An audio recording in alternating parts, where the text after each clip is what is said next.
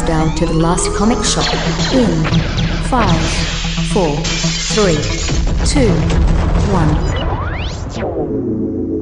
Hey, hey, and welcome back to the last comic shop!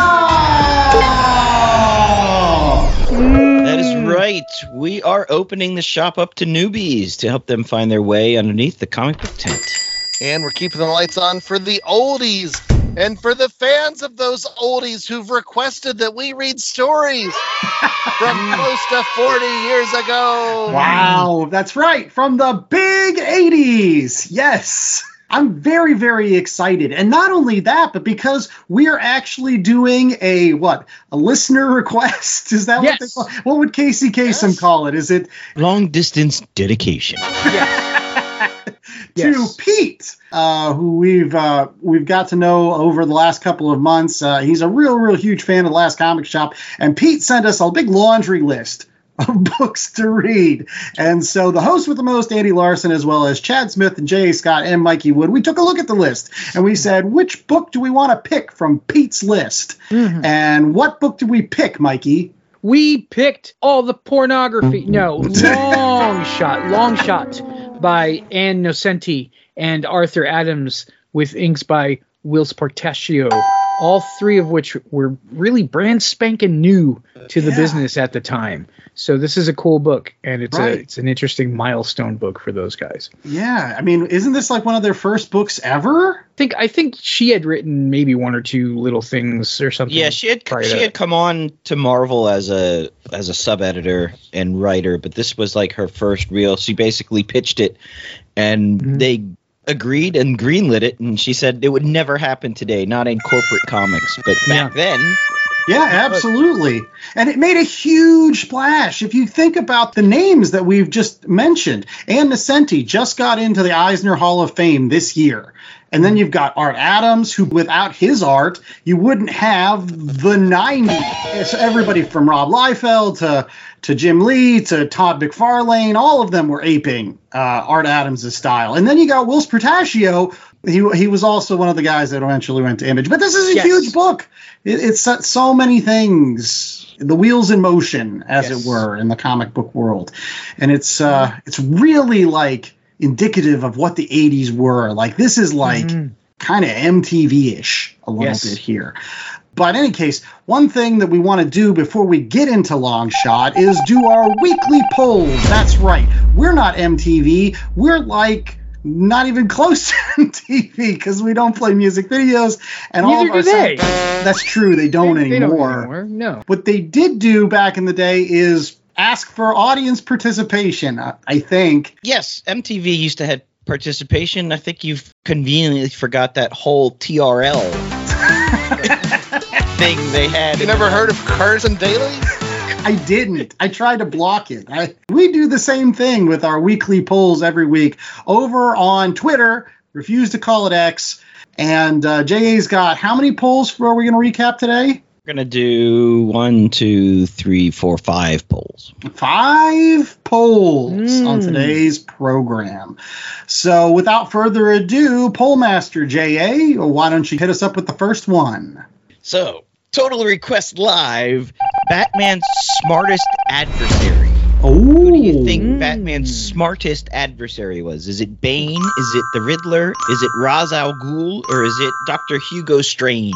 Nah. Mm. All right, well, we're going to start off with our D C aficionado, mm. Michael Wood. So, Michael, if you were going to pick mm. one of those four, who do you think is the smartest? Denny O'Neil. Um, no, um... I, I picked the Riddler because this is going to sound weird. I've been reading Batman, I don't know, since like eighty-five, something like that. And I have never read a Hugo Strange story. Wow. Not because it seems like they didn't use him for big, big chunks of time. I'd stop reading Batman and then they'd use Hugo Strange when I wasn't reading Batman. So, so yeah, yeah, it's really, really bonkers. I've never read a Hugo Strange uh, storyline. But well, I voted for Hugo Strange because I have read. Mm. And if you need a recommendation of a great... Uh, story featuring Hugo Strange, that I would recommend Batman and the Monster Men, which was done by the wonderful Matt Wagner. I think actually was a precursor to his his Mad Monk book, but it was basically yes. where he retold all the stories from the classic issues of uh, Detective Comics way, way, way back in the early days of Batman. So I think it's mm-hmm. Detective Comics thirty-six, which was the first appearance of Hugo Strange. That's a great book, yeah. but I voted for him because he's bald and he's got glasses and he's strange. J A, who'd you vote? I did not vote in this one because I think I was on the plane. And had I voted, I probably would have gone with the Riddler. All right, Chad? Yeah, riddle me this. Which of these characters is the only one to appear on the Batman sixty-six T V show? And which one of these has been a thorn in Batman's side consistently and mm. awesomely and sometimes scarily ever since? Mm-hmm. Uh, it's the Riddler. Oh. Spoiler alert, that's the correct answer. Oh, wow. Was that the correct answer, J A? It was not. Ra's al Ghul took this with sixty-eight percent of the vote. Jeez. Ooh. No one yeah. voted for Bane. No one. No one thinks Bane is smart. They're all smarties. I will say that I, I have been a huge, huge fan of Bane ever since that Harley Quinn animated series came out on whatever they call it now. Because he's the best. If you haven't enjoyed at least that character, among all the other great characters on that show, you're missing out. But uh, we're not missing out on poll number two, J A. What was that? Uh, best call to arms. So is it Avengers Assemble? Is it It's Clobbering Time? Is it admittedly bad Justice League Advance? Or is it To Me, My X-Men? That Justice League Advance didn't get a single vote, did it? Like It, it did. Was... It got three percent. At least it got three percent. I don't I don't remember ever reading that in print. Yeah. I don't remember ever. It's it's a modern creation. Oh, they have the Avengers and the Assemble thing, so we have to come up with something else that has an A, a in it. That that's that's dumb. That's I I, I boycott that answer just mm. on principle. I voted for It's Clobbering Time because it's that's clobbering time. you, you, you can't you can't you say probably that. End up clobbered. What did you vote for, Chad? I also went It's Clobbering Time. It's just fun to say. Mikey, you've been I, very critical well, of It's Clobbering Time in the yeah, past. No, yeah, nobody says that. Um, uh, like the Avengers Assemble, that's kind of dumb too, but I, that's the one I picked. I think it works fine if they're like trying to build IKEA furniture. That's awesome. You know, but like if you know, you're kind of already assembled there. If you're going to, he always shouts it when they're already all standing there, and I wonder if they're ever just kind of like, all right, the only time it really, really, really, really worked for me was in Endgame because they teased it and acted all silly. And when he says it and they are scattered about and they do assemble, it worked wonderfully. So wow. so that, that was my choice. All right, J A, your pick? Uh, my pick, of course, was To Me, My X-Men. I thought really done well in the Krakoan age, in the X of Swords, actually. But uh, I will admit, probably doesn't stand the test of time when it's an old bald guy telling a bunch of students to come to him. To me, my X-Men. I was going to say the Dan Slott Silver Surfer run where they named the board To Me. I forgot about that. that Th- there was not, somebody in the comments. That didn't that happen. Said, where, where was To Me, my board or whatever? And yes, to I me, think my they board. Were taking pot shots at you. But Avengers Assemble won, right? That was the winner. Yes, by a long shot. Ah, shot. Ah, ah, look at that. A long shot. I think okay. the first time it's actually yelled is in Avengers sixteen. I could be completely wrong, but I think it's that cover where Cap's on the, the front and he's like, Avengers Assemble, which actually makes sense because they're building a new team at that point. Like, he's the only one there. He's, he's assembling Avengers. Exactly. He, just, he, he doesn't assembling. have, does he, does he have the little Allen wrench that you get? I just, right, right. That little hex. When, you, hex- when you're building your calyx shelf. Mm-hmm. How come, you know, the, I want them to bring back Tally Ho, gentlemen. That's what um, Alpha Flight says. Right. Yeah, up there in Canada. What is, what was poll number three, J A? Uh, well, being the dog days of summer, what is the best dog in comics? Is it Lockjaw? Is it Crypto? Is it Cosmo? Or, and then I had to fill out the poll with somebody else, so I went with the Junkyard as a nod to Chad there, who's a big G I. Joe fan. The J Y D. Yeah. Did Mutt, you vote for that one, Chad, or did you vote for something else? Oh, I, I went Junkyard Dog. Mutt and Junkyard, yeah. What about you, Mikey? Favorite pooch? Uh, I did Crypto. Crypto's the best boy. He's the best boy. crypto. No, no, no. It's Lockjaw. Come on. Lockjaw, he's just a slobbering beast. Honestly, everybody on here, you see Lockjaw appear in a comic book, you immediately smile. You're like, oh, look at him. Here you go, Poochie. Who'd you vote for, J A? I also went for Lockjaw. I thought his turn in the Miss Marvel series was just wonderful. Yeah, but Lockjaw did, but lost. Crypto did. Uh, Lockjaw came in second to Crypto. I never understood the super dog. Like, just because they had people on that other planet doesn't mean they have dogs too. A giant well, bulldog with a tuning fork glued to his forehead. You're, you get. You're fine with. It's at least but, from Earth. We have things on Earth that are bulldogs. Like you're, you're asking me to believe that a separate planet not only evolved folks that look exactly like humans, but also animals that looked exactly like dogs. Yes. And cats and horses. Wasn't there a super horse? I think there's a super yes. horse. Yes. Comet the super horse. We could do a whole show about it, but I want to know what Lockjaw's story is. What did they feed him that made him that big? Because that's a, that's a big dog. That was all the, the Inhumans that nobody liked. You're now Alpo, buddy. Right. What was what was poll number four? We were asking suggestions for one out of these four Eisners that we should read. Should we read Public Domain? Should we read Ducks Two Years on the Oil Sands? Should we read Nice House on the Lake? Or should we read Shuna's Journey? Mm. Yeah, all Eisner Award winners this year. Again, we're going to stand by whatever the uh, the folks say out there uh, and put it on our schedule as a twenty twenty-three book. So whatever was the pick, I think we all had a vested interest. Chad, what did you want to read? Yeah, the one I have is uh, Chip Zdarsky's Public Domain. So for ease of not having to go too far, that's what I picked. Yes. But you also have Shuna's Journey. That's true. I you got Shuna's Journey. Yeah, you got that for Christmas. From the Secret Santas. Well, not secret. J A point blank gave it to you. In any case, I also voted for Public Domain just simply because I am a huge fan of Chip, and I've loved a lot of Chip's books. Not to say that the rest of them weren't weren't great, but I was really interested in seeing what this was all about, and especially since it won, I think, Best New Series. I think that was what it was. And so I was curious uh, about Public Domain, so I voted for that as well. Mikey.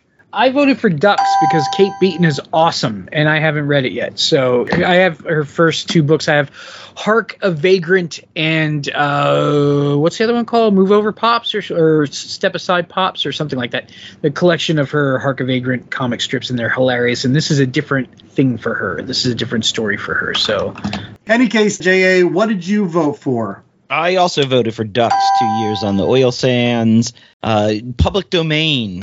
Did win, so that is what we will be reading. So, by the way, did, did the Ducks come in second place so that maybe we can give that honorable mention and, and still read it, that too? It did. It did come in second place. Oh, okay. Well, maybe twenty twenty-four. I can't make any promises for twenty twenty-three. We're, we're kind of running out of shows here.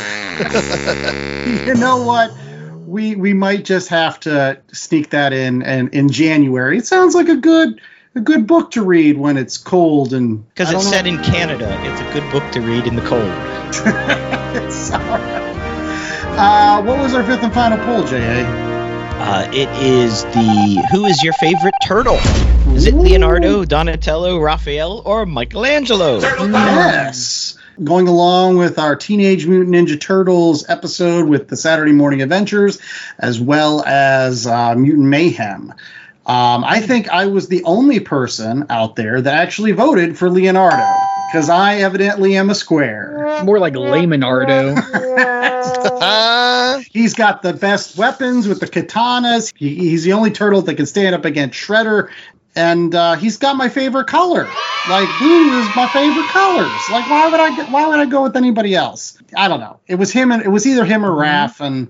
I knew everybody was going to vote for Raph because he's like the Wolverine of the group. So I'll go with Cyclops. I will go Boy Scout. Chad? Yeah, I'm going with Raph. Uh, he's the best one. He's the angry one. Uh, he's the one I relate to the most, and I can appreciate that. So Raph. All right, Mikey? Mikey. Your name's yeah. That tracks. I, you know, you know, as as sick of I as I got of the whole like, dude, you know that Mikey. I still love it. Like, I love that they went away from that in Mutant Mayhem. But yeah, the the Mikey's Mikey's my favorite. I love him. All right, uh, J A, what was your pick before you give the eventual winner? I picked Raph as well. Donatello, the dark horse, can you say maybe? Wow. Takes it with thirty-one. Raph and Mike, I think they split the vote, giving Donatello the win because they were both exactly at twenty-seven point six percent. Uh, Leonardo, a distant fourth. I told you, nobody voted for Leo other than me and like a handful of smart folks. But that is surprising, though. Donatello, he does machines. Evidently, internet polling, that's that his it, crowd. Or they like the bow staff. Or stick, as they call it in the news. I've got a stick. But yeah, those were our five polls. So make sure that you're checking us out every single week over at our Twitter handle, At Last Comic Shop. If it changes to one of the other things like Blue Sky or Threads or something, we'll let you know. But right now, it's weird. Like, they're like, no, no, we don't want to do polls anywhere else. I'm like, okay, that's fine. We'll Even continue. If it's X. That's right. Even Come to Twitter for our polls. And one thing that we're hoping that you stay tuned for is our review of Longshot. It's Pete's Choice. Pete's Choice on The Last Comic Shop. So we'll be right back with that great book. Stay tuned. Hi, it's Carlo Calantuan, Last Comic Shop podcast listener and comic book tragic here in the Philippines. Mabuhay! When I'm in the U S, I'm always on the lookout for a good deal on boards, bags, boxes, and all other manner of comic book related supplies. And that's why I love to go to b c w supplies dot com and use the promo code L C S P O D to get ten percent off of all my orders. Not only do I get a discount on everything I buy at B C W, but I'm able to support the podcast when I use L C S P O D at checkout. So if you're in need of comic book supplies, head over to b c w supplies dot com and use the promo code L C S P O D. Oh, and guys, I'm still waiting for that Tressie review. Come on, when is it? A world where ancient disease-spewing warlords battle planet-sized robots, where fallen Greek gods wage war against cybernetic undead unicorns. All in a day's work for the Lords of the Cosmos. Lords of the Cosmos, the critically acclaimed indie comic series, is about to return with a plus-size issue five coming soon on Kickstarter. A perfect gift for fans of old Saturday morning cartoons, retro vintage babes, and eighties-style mayhem. Join the Lords of the Cosmos on their latest adventure by signing up for the Kickstarter pre-launch at jason lennox dot com. All right, we're back with more of The Last Comic Shop, and it is now time for our Read Pal Review. Yes, mm. that's time of every single week where we decide to go and ask a fan what they want us to read on this show. And then we actually listen to him. Actually, he just told us. Yeah, and then yeah. he saw us at a show and recognized us and said, "Hey, I sent you that email." And I said, "Don't worry, Pete. It's cool. We got That's it. Right. We're going to right. long shot."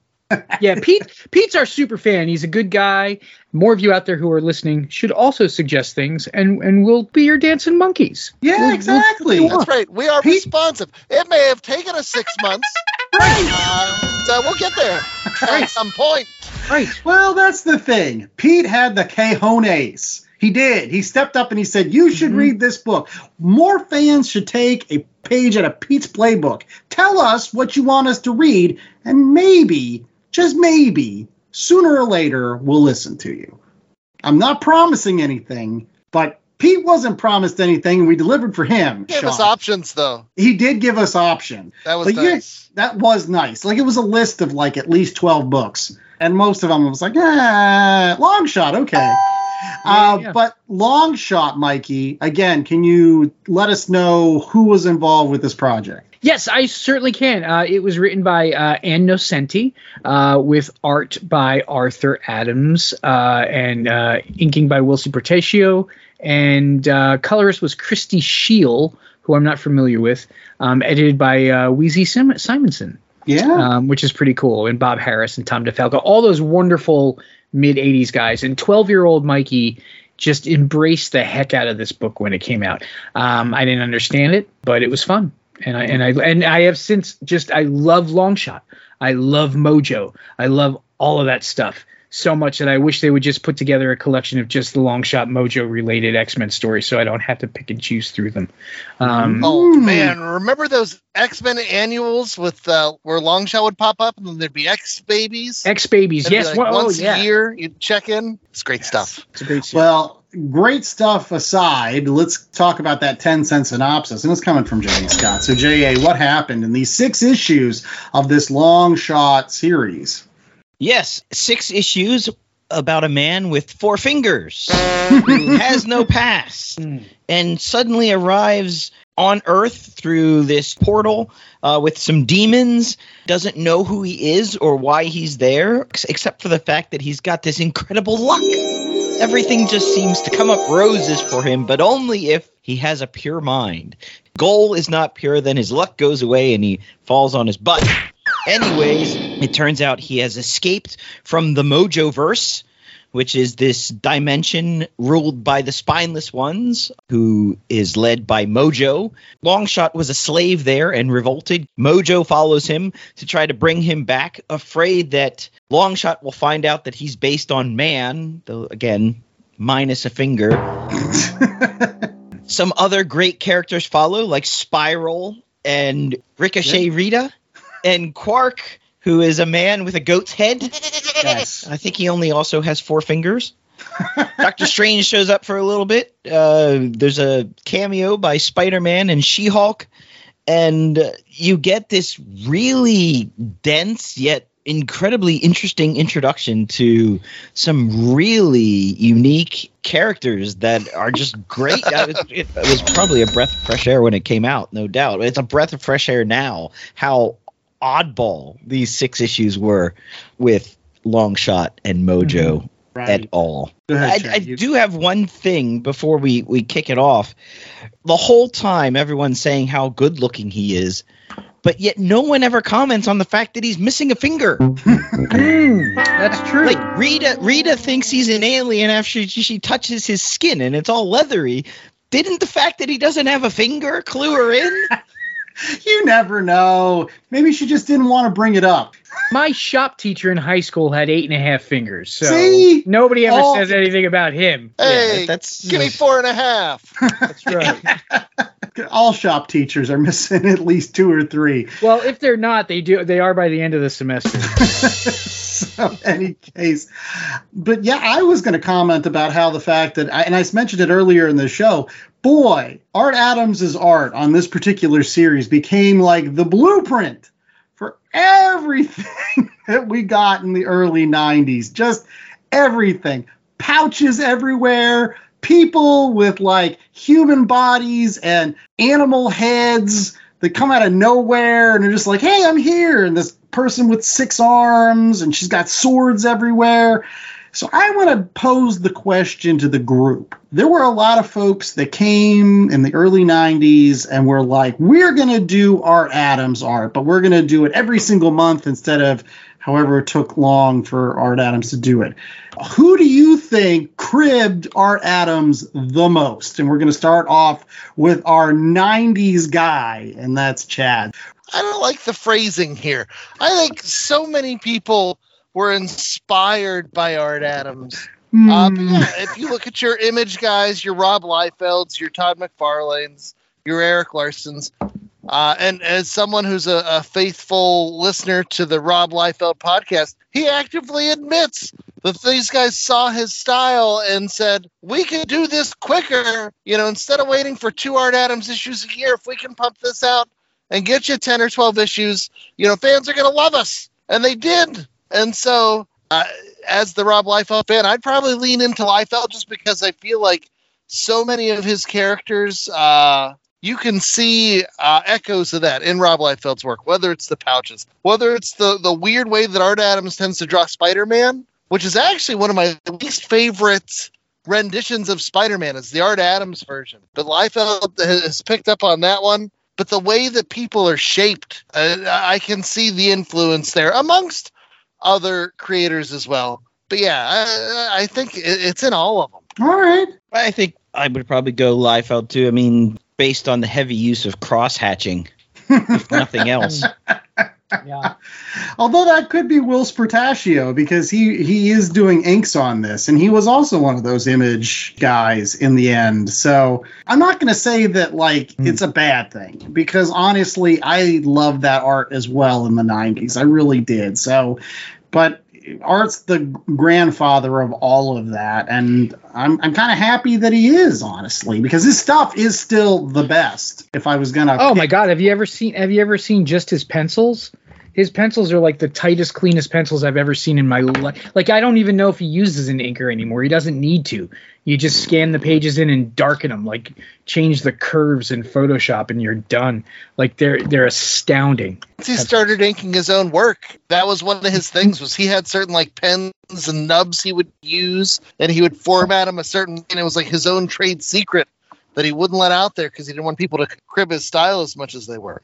Yes. He joined the likes of people like John Byrne, people like Walt Simonson, people like Howard Chaykin, that were part of that next generation of artists that really inspired, you know, the guys that we came to know in the nineties. But like, Arthur Adams just had such an immediate impact. It's uh, I, I like it, and I brought it up before, the Pearl Jam effect. Only Arthur Adams is actually really good. You know. Well, uh, was this book good right from the get-go? With my initial thoughts, I'm going to say no. And despite the fact that Nocenti is an oh. awesome writer, despite the fact that Art Adams is a fantastic artist, I feel like this particular series takes a couple issues to get its legs under it. Um, especially that first issue. Um, and I'm just speaking to those folks that may have, have never read this before, and after listening to the last Comic Shop podcast, they go out and they pick up Longshot. Be prepared, I think, with the first issue to scratch your head a little bit. And like, there's a scene where this the demon's this, still this woman's baby, and at the same time, Longshot is making friends with like a doomsday survivalist, and like, all of the stuff that happens is just kind of random, and the demon stealing the baby happens completely off panel, and you don't see any of it, and you just show up. And honestly, the first time I read it, I was like, is this woman crazy? Did she ever have a baby? I don't, I don't know what's going on here. And they go to a castle, which is, I, I they yeah, go to a windmill. There's a baby there, so you know. I mean, you guys can stick up for it, but that's what I, that's just no, my well, initial. And so yeah. if you're reading it for the first time, just settle in and make sure that you don't like uh, immediately dismiss it, I guess. Yeah. Yeah. I mean, that I, I think that's fair. It's very early work for both of them.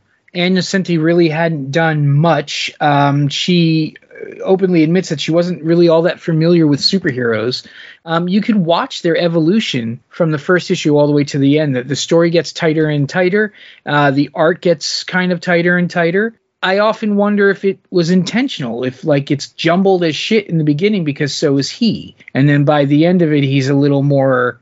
you know, focused mm. and a little more, but I don't know. It could, it's, it's, it's probably just her finding her footings. And and the thing is really satire. It's really a social satire about media and about America at the time, all sorts of stuff going on. But, but yeah, it's choppy. It does feel like there's pages missing, like you said, but it, it was intriguing at the same time. Well, I was going to say too, that this is coming from someone who, Ann Nocenti and, and Louise Simonson, they're in here. They're both coming out of that X office, where they've been working with Chris Claremont. And this seems like a, a raw version of a Chris Claremont story. Like, the big concepts are there. The imaginative ideas are there. There's so many crazy things coming in and out of this story all the time.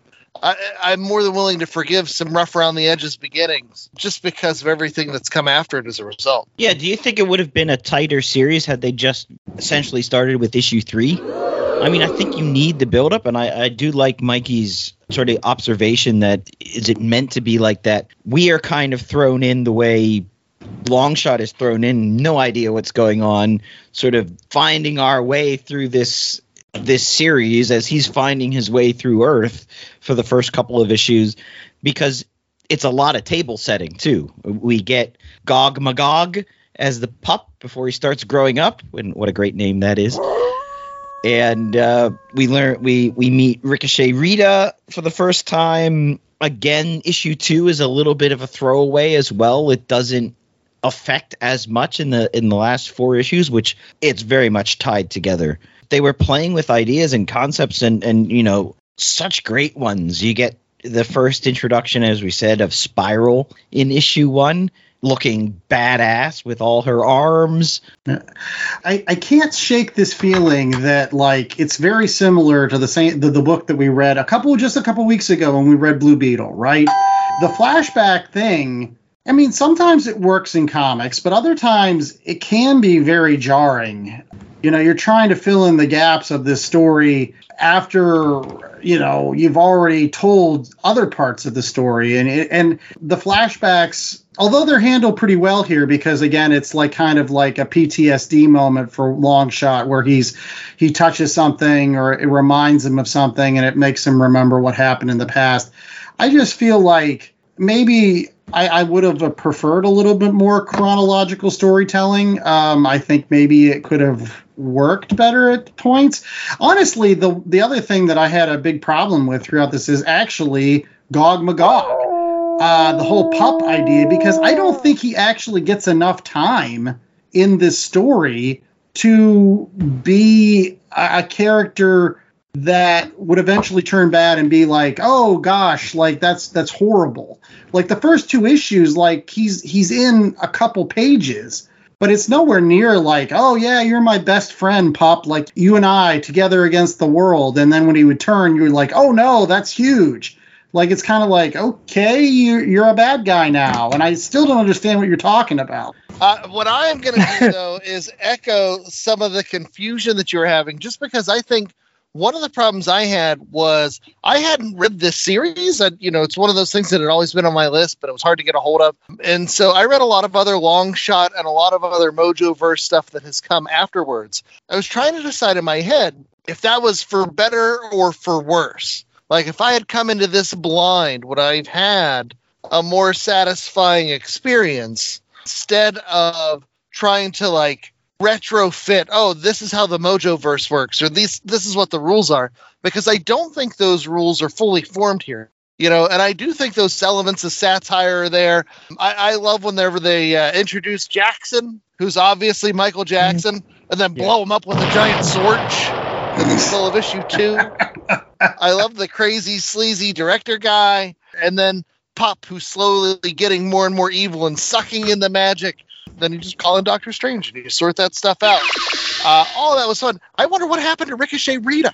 Does she show up again? Yes, she's she's in my uh, my recommendation for today. Come on now, it's like, it's Longshot and Dazzler. Like let, let's let's be honest here. Like if there's a one true pairing with Longshot, it's Alison Blair. It's not Ricochet Rita. No. no. It is but, now, though. You have to get that out of your head. You're reading Before He Met Her. So uh, you got to do that. Ricochet Rita, appearance-wise, is based off of Ann Nocenti.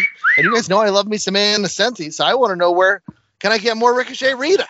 So I read it in the uh, Uncanny X-Men Omnibus number five. Uh, it has the six-issue miniseries. And at the end of it, there's some notes and, and drawings, original page sketches, and a couple of full-page posters of Ann Nocenti as a superhero drawn by Art Adams. Hang them on your wall. We met her in Baltimore, and just super charming, and oh, I'm yeah, so I, I je- I'm so jealous. I'm so right. jealous. But I think Chad hits the nail on the head with this a little bit for me as well. I mean, I know the long shot from the X-Men.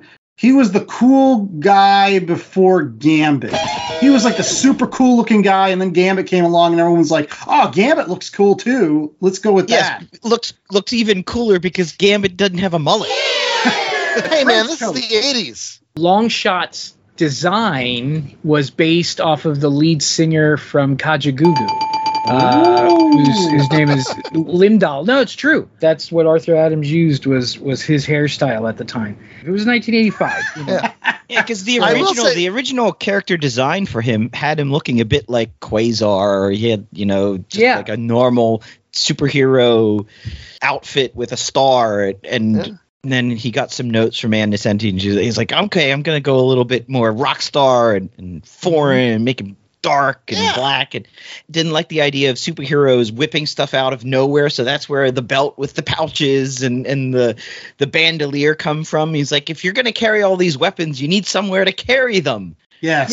Yeah. It, it does make perfect sense. And, and, and again, it's, as we'll get to in my rating, I am still on the fence about mm. this particular book a little bit. I was hoping that our discussion today would put it one way or the other, but I'm still think I'm going into this commercial break still saying, like, I'm on the fence, where it's like, boy, there's a lot of pros to this book.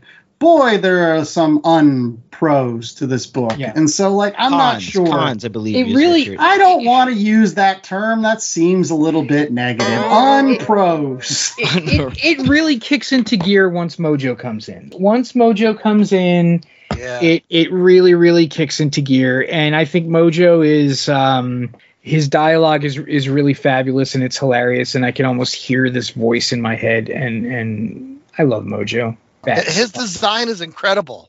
Oh, yeah. It's so good. And and it's one of those things that has maintained, you know, I think. I don't I don't I haven't followed an X book in forever, but well, one thing that we're hoping that you follow is us right after this commercial break, because we're going to get into our ratings of Longshot. So stick around for that.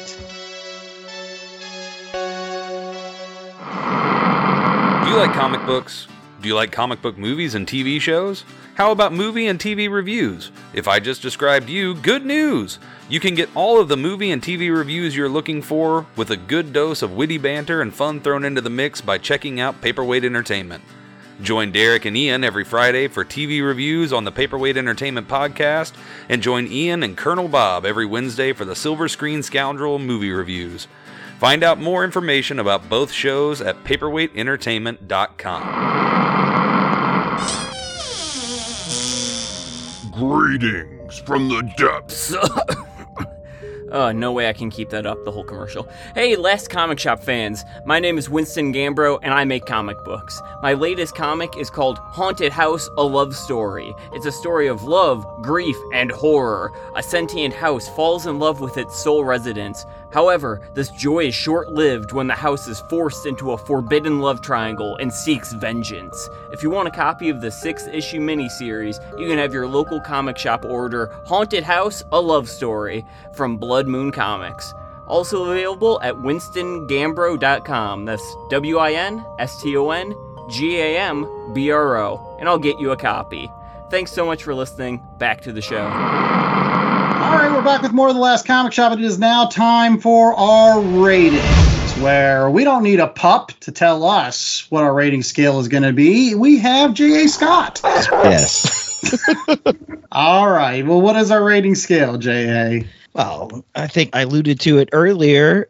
Longshot is a man with four fingers. So one out of four fingers. Hey. Yeah. Some digits. Still, I get them digits. I don't All understand right. why no one brings it up.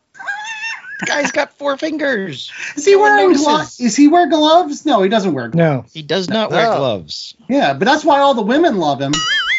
Do like, you like, by the way, the uh, the retcon that he is actually the cloned son of Shatterstar? Wait, wait, wait. Is that what it is? Because let's have this for a minute. So Uh-oh. The last time I knew, Longshot and Dazzler got into a relationship. Dazzler got pregnant. Dazzler had a baby. That baby was Shatterstar. Shatterstar grew up. They took D N A from him somehow through time, and then cloned him or something to make Longshot. Yeah. That's right. what that, it does. Yeah. And then uh, Shatterstar was some crazy guy. Because I remember that in those issues of X-Force as well.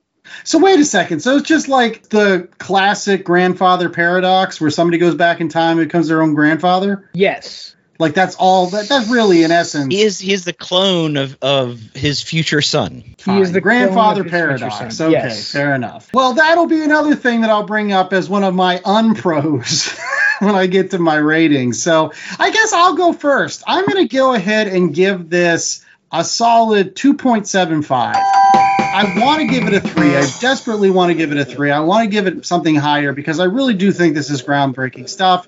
Like, the art is something that, again, catapulted so much other art well into decades after it. Ann Nocenti's a fantastic writer. But simply put, like, I can't get past the two range because I don't think, first off, this is Ann Nocenti's best work. I've read the Daredevil run, and that's really, really good. And that's like almost like a four. So, like, I, I just don't think it's her best work. Secondly, uh, there's just a lot of inconsistencies with me. Like, M- Gog Magog, I, I, I just don't understand. And then they bring Doctor Strange in to be the Deus Ex Machina. Like, it's like, ah, yeah, we'll just do all this wonkety stuff. And then, hey, let's have obligatory issue with Spider-Man and, and well, She-Hulk. But the thing that I really kind of bothers me the most is, again, that first issue. It was the way that I used to write comic books when I was a kid. I'm not saying that as a mean thing. It's just like they go out in the woods and just happen to find where they're supposed to be. No, like, no. Like, that's built into the character. Well, like, nobody's like, that lucky. So, okay, here's a, this is me complaining about Marvel, but I mean, I'm sure D C does it too, uh, but dramatically less so. Marvel can't have something that doesn't involve their superheroes. They just can't. They put Spider-Man in a Transformers issue. They put the X-Men into Micronauts. They, I'm surprised they haven't thrown fucking Daredevil into Star Wars. I don't like, I'm wondering if it was an editorial mandate that they had to have some kind of characters in there, or if they were written in there in the first place. That's something that I would love to ask her about, because um, Spider-Man and, and, and She-Hulk don't even need to be there. They don't at all. That whole issue could be gone and it would make no difference to the to the book whatsoever. But anyway. All right. They let these creators go, and they're like, all right, Art, who do you want to draw? And he said Spider-Man and She-Hulk. Sure, right, okay. Right. And you got a great cover out of it. That or cover is, it, is yeah, great. Or is it something like that? Again, the, the art's good. It's still a two point seven five. Things happen randomly, but they're supposed to be on purpose. It's no. Like, that's not, well, no. This, I, I, this, yeah. from the, this from the man who loves Star Wars. Yeah. Well, all right. It was Mikey. Very- Well, yeah, it's it may not be her best work, but it was really, really early on. It was the first time she ever like had an entire series herself, and and and it it's drawing on existentialism and all this other all this other stuff that's in there, and and so yeah, it's I'd probably give it like a three, but yeah, I mean, I can I can see that. I quite enjoy it because I enjoy Longshot. I bought it when the book came out because I thought it was really cool looking, and I thought it was really, really neat.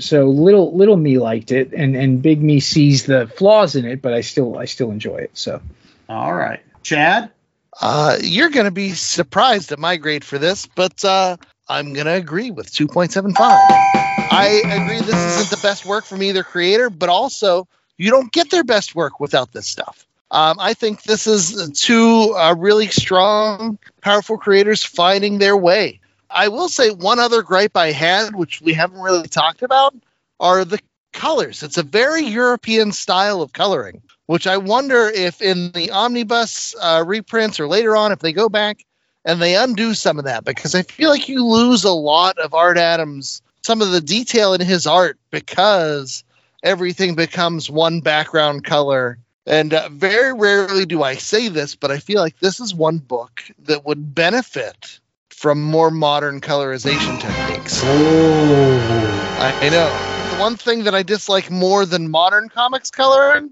is uh, European-style coloring, where, like, everybody's red or purple in the background, and, like, it's all, you know, two colors at a time, and, like, I just, I, for whatever reason, I haven't been able to unlock that for me yet. Uh, and so this has a lot of that. Uh, so that's a, um, a minor gripe. And you can see the rough edges, sure, but there's so many wonderful ideas here. I love the character of Longshot. I love the idea of his power being luck. You know, as long as he's using it for virtuous reasons. Mojo and Spiral. And these are, you know, things that have left a lasting impact in comics. Not just the comics themselves, although, you know, if you look at the X-Men books that came after this, you know, you can see the influences in there and the great characters they introduced and added to that universe. But in comics itself, we talked about the influence of Art Adams. You know, we talked about, you know, how this was part of the changing of the guard almost. I don't know if that's the right way to put it, but, like, this is influential. This is important. And so, while it wasn't the easiest read at the end of the day, I, I so much potential's here. So, yeah, two point seven five. All right, Jay? Yeah, I think it is groundbreaking. It is an important book, and because of that, I'm giving it a slightly higher grade. I'm giving it three point two five. Um, for all the reasons that we mentioned, Ann Nocenti's first major work, it's Art Adams' first pretty much first major series. Uh, and he doesn't do a lot of series just because it takes him so long, with his art style is so involved that you don't get a lot of series out of Art Adams. You get a lot of covers, you get one-offs and annuals here and there, but you just don't get a lot of series from Art Adams. So it's nice to see what he did across six issues. This is a comic book and a series and a character that could never be made today. That's what I think is so great about it as well, is is the storytelling is so dense. And yeah, it's Ann Nocenti trying to find her way and writing very much like a young writer, imbuing it with a lot of stuff that could have been pared down a bit for a cleaner, more streamlined storytelling. As we said, it could have been four issues. You get rid of some of the stuff at the beginning. You get rid of the She-Hulk issue, and it feels, you know, much more compact and probably much more modern, because it does deal a little bit modern, a little bit postmodern comic book storytelling. I love the Longshot character design, the fact that his eye glows when he's got the luck coming. That all comes out of Ann Nocenti's cat. She had a cat that was one-eyed, and when she would see it at night in her apartment in New York, his one eye would glow. So that's where that that idea comes from. I love that idea. That's I love awesome. that. I love Spiral, you know, is derived from Shiva and Hindu gods and goddesses. Mojo is just great. Ricochet, Rita, an interesting character that I'm looking forward to hearing, Mikey, uh, your recommendation, because I want to read more of her, and I haven't read more of her after this. And we were talking about Longshot's uh, luck powers. If he uses them too much, then he runs out of luck and it turns and it becomes bad luck, which I also like, is, is this idea. And I was actually debating two things to, to recommend, because not only did Rob Liefeld echo some of Art Adams' style, he also echoed Ann Nocenti's creation of Longshot in Domino, another character that has luck. Mm. Is it their best work? No. Is it groundbreaking? Yes. And what it did for both Ann Nocenti and Art Adams and Whilce Portacio, who were all young at the time, you need to give it that little bump. All right. Well, some other stuff that may or may not be groundbreaking, but we still think you should check out, is our recommendations. Yes, this is the time of every single show where we give you books in addition to the Longshot series, which I have seen some of the issues in Buck Bins, not all of them, but you can find a couple issues here and there in Buck Bins. Otherwise, uh, you can get them in wonderful omnibuses, which I'm sure J A will tell us about at some point. But uh, why don't we start off with J A? J A, what is your recommendation this week? So I'm recommending X-Force by Benjamin Piercy, Volume one, which collects first six issues of the Krakoan X-Force run. So X-Force has been created on Krakoa, so they are the equivalent of the mutant C I A. Uh, you get Beast, Jean Grey, Wolverine, Kid Omega, and Domino. And the first six issues revolve around them uncovering a security breach, and somebody comes in and kills Professor X, but of course it doesn't matter because he can just be reborn. But then they have to find out, how did these people get in to kill Professor X, and how do they make Krakoa safe again, because suddenly non-mutants are being able to come onto the island. And it's a nice little side story to the Jonathan Hickman Krakoan age. Some will argue that there's not enough stakes in the Krakoan age, because if somebody gets killed, they can always just come back. But that's what's being set up for this fall of Krakoa. You know, you can't always just come back from things. And, and I'm very interested to see how that goes. And they play with a bit with that in these issues of X-Force. So that is my recommendation. You can get it in trade, the first six issues, X-Force by Benjamin Piercy, Volume one. All right. Very cool. We're going to get to Mikey Wood next, because, again, yeah. I, we've all been waiting with bated breath about oh, what my. is this awesome recommendation well, you have for us. So my recommendation is, it's just a one-shot. Um, so it is Mojo Mayhem, Excalibur Mojo Mayhem, uh, written by Chris Claremont with art by Arthur Adams. And it does show Ricochet Rita. um, as she is the adopted guardian of the X-Babies, the X-Babies who were created by Mojo to be uh, television stars in the Mojoverse, and they're just little miniature versions of the X-Men. So there's Wolvie, and there's a little Longshot, and there's a little Colossus, and she's taking care of those. Um, and it's a wonderful one-shot from nineteen eighty-nine, and while you're at it, because you can find it in Buck Bins, which is a crime, but anyway, while you're at it, you might as well get the original Excalibur one-shot by Chris Claremont and Alan Davis, because it's phenomenal, and Excalibur is my favorite run of an X-book. But here's something interesting about Ricochet Rita, which you can't tell from reading this because it, it hadn't been done yet. There are two versions of Ricochet Rita in the Longshot miniseries, because Ricochet Rita is Spiral. What? Yes. What? Yep. Read some comics, nerds. Wow. Yes. Yeah, Ricochet Rita eventually becomes Spiral. Seems like a retcon. That's got to be a Chris Claremontian plot point it, at it, some it, point. It may very well be. Yeah, yeah. I don't. I don't know. I don't. I can't remember the details there. But uh, this reading this was great, because now it makes me want to kind of find a checklist and go and buy. Like, there was a really good um, long shot one shot with art by Michael Zulli, and I can't remember who wrote it, but it, that was really good too. But anyway. So, did they ever explain why Spiral wants to kill Longshot? I think it has to do with her being Ricochet Rita. That's um. Yeah, I think that. My I think, mind.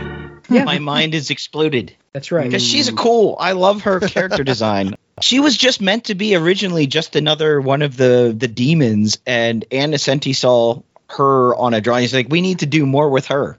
Yeah, ah. yeah, she's cool. She's real cool. Well, something else we should do more with is Chad's recommendation. Chad, what do you got for us? Okay, so my recommendation is to go back to the nineteen eighties and find every single annual that Art Adams drew. Okay, and you'll be rewarded handsomely. Now, there were a bunch of Uncanny X-Men annuals. I know there's some New Mutants annuals that uh, factor mm-hmm. in the, the New Mutants whenever they go to Asgard. But the one that stands out, is, and the one that I did want to bring up today as my primary recommendation, is actually a Web of Spider-Man annual.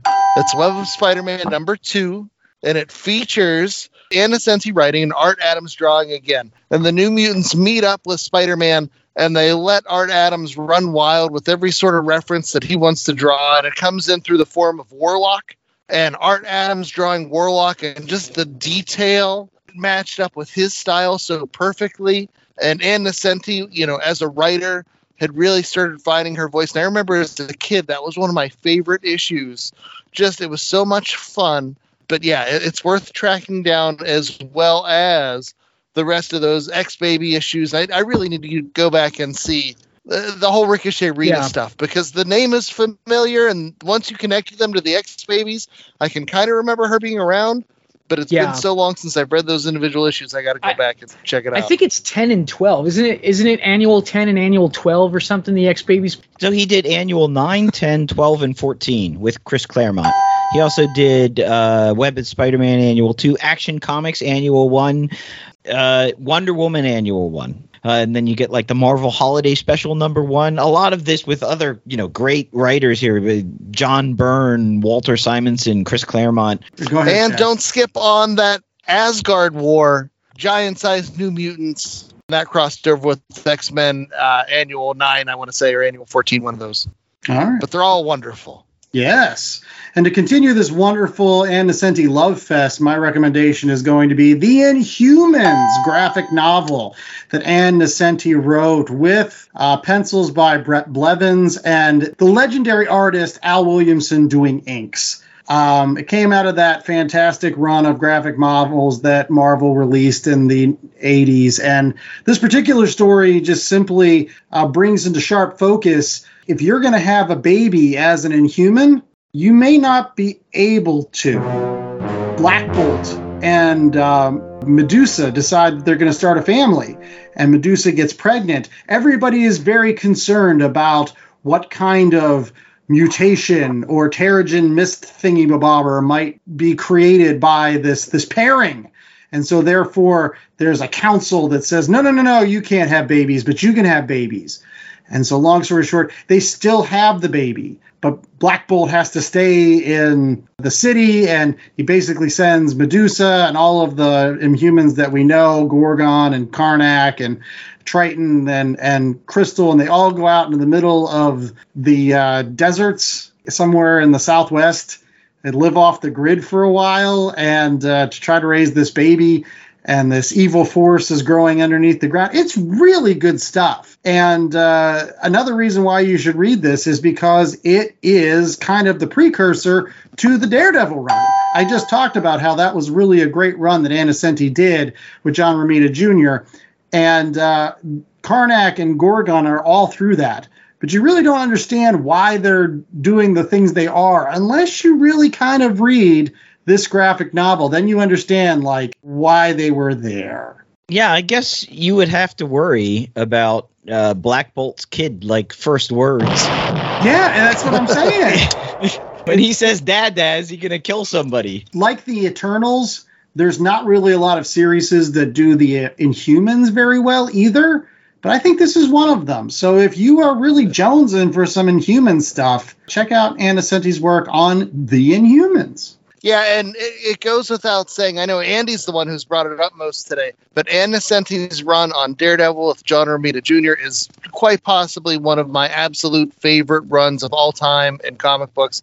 You get the best of John Romita Junior, you get Al Williamson on inks. There's so much great stuff in there. If you haven't checked that out, I highly recommend it. There you go. And one thing that we also recommend is that you rate, review, and subscribe to the Last Comic Shop podcast so you never miss another of our episodes. And you can do that by going out to w w w dot last comic shop podcast dot com. It's a place where you can get all of our episodes evergreen, including tons of episodes featuring the X-Men. Yes, J A Scott is a massive X-Men fan, so you can't swing a dead cat without us reading an X-Men book. I wish we had as many Spider-Man books as we did X-Men books. I, I think I think that might be for the year end to do some metrics reviews as to which superheroes we have covered the most. Fabulous. Okay. And you can find us out there on the social medias, no matter what they're called these days. Uh, we're traditionally at Last Comic Shop or at Last Comic Shop Podcast. Find all the links to everything there, including stuff that'll redirect you back to our website, w w w dot last comic shop podcast dot com, where they can find what else, J A? Oh, we've also got links to all of our social media, our YouTube channel. The host with the most, Andy Larson, has a blog that he writes on sometimes. We also have a link to our merch store where you can get T-shirts, coffee mugs, tote bags, and this week only gloves. They only come with four fingers, but they're gloves. That's right. Three fingers and a thumb. Can you get those weird knives that he throws? Because they kind of look like spatulas. See, I, I thought they were the blades, like just the dry blade razor. Oh, you know, real badass without guys. The handle. That's what they look like to me. Wow. Here I was just thinking they were spatulas. That's right. And you can use a spatula to get all of the juicy goodness of comics out of this. That segue doesn't work at all. um, be sure to stop by your local comic shop so that you can pick up all of the suggestions this afternoon, such as Web of Spider-Man Annual Number two. And the Krakoan X-Force one through six by Ben Percy, and the wonderful Inhumans graphic novel uh, written by Miz Ann Nocenti, and Excalibur Mojo Mayhem by Chris Claremont and Arthur Adams, uh, as well as uh, back issues of Longshot um, and some Uncanny X-Men annuals that also feature Longshot and all of the Longshot stuff. There's even something done a few years ago, Longshot Saves the Marvel Universe or something, and that was a lot of fun, wow. too. So, yes. So I go go, go buy comics. I guess I have a lot of Longshot to check out, and we hope that you will continue to listen to the Last Comic Shop podcast in case we cover any more Longshot or any of Pete's choices. That's, That's right. right. We still have a big list from Pete. Thank you so much to Pete, our wonderful super fan, for giving us this laundry list of books we should cover and uh, allowing us the opportunity to hopefully make his day by, you know, putting out this episode with us uh, covering one yeah. of the books you recommended. We got one, Pete. Yes, we did. And if you guys out there also have suggestions, please let us know, and we will, we will, we will find them, and we will read them, and and and we will like them, except for Andrew. Wow! I am just the host with the most. I was joined by Chad Smith, J A Scott, and the wonderful Mikey Wood. And until next week, stay safe, stay lucky, And remember that you can't pet a dinosaur. Why? Because they're dead. Oh, that's dark. Is that a dad joke? Wow. That's Dad's getting depressed. Oh. Go get me a beer.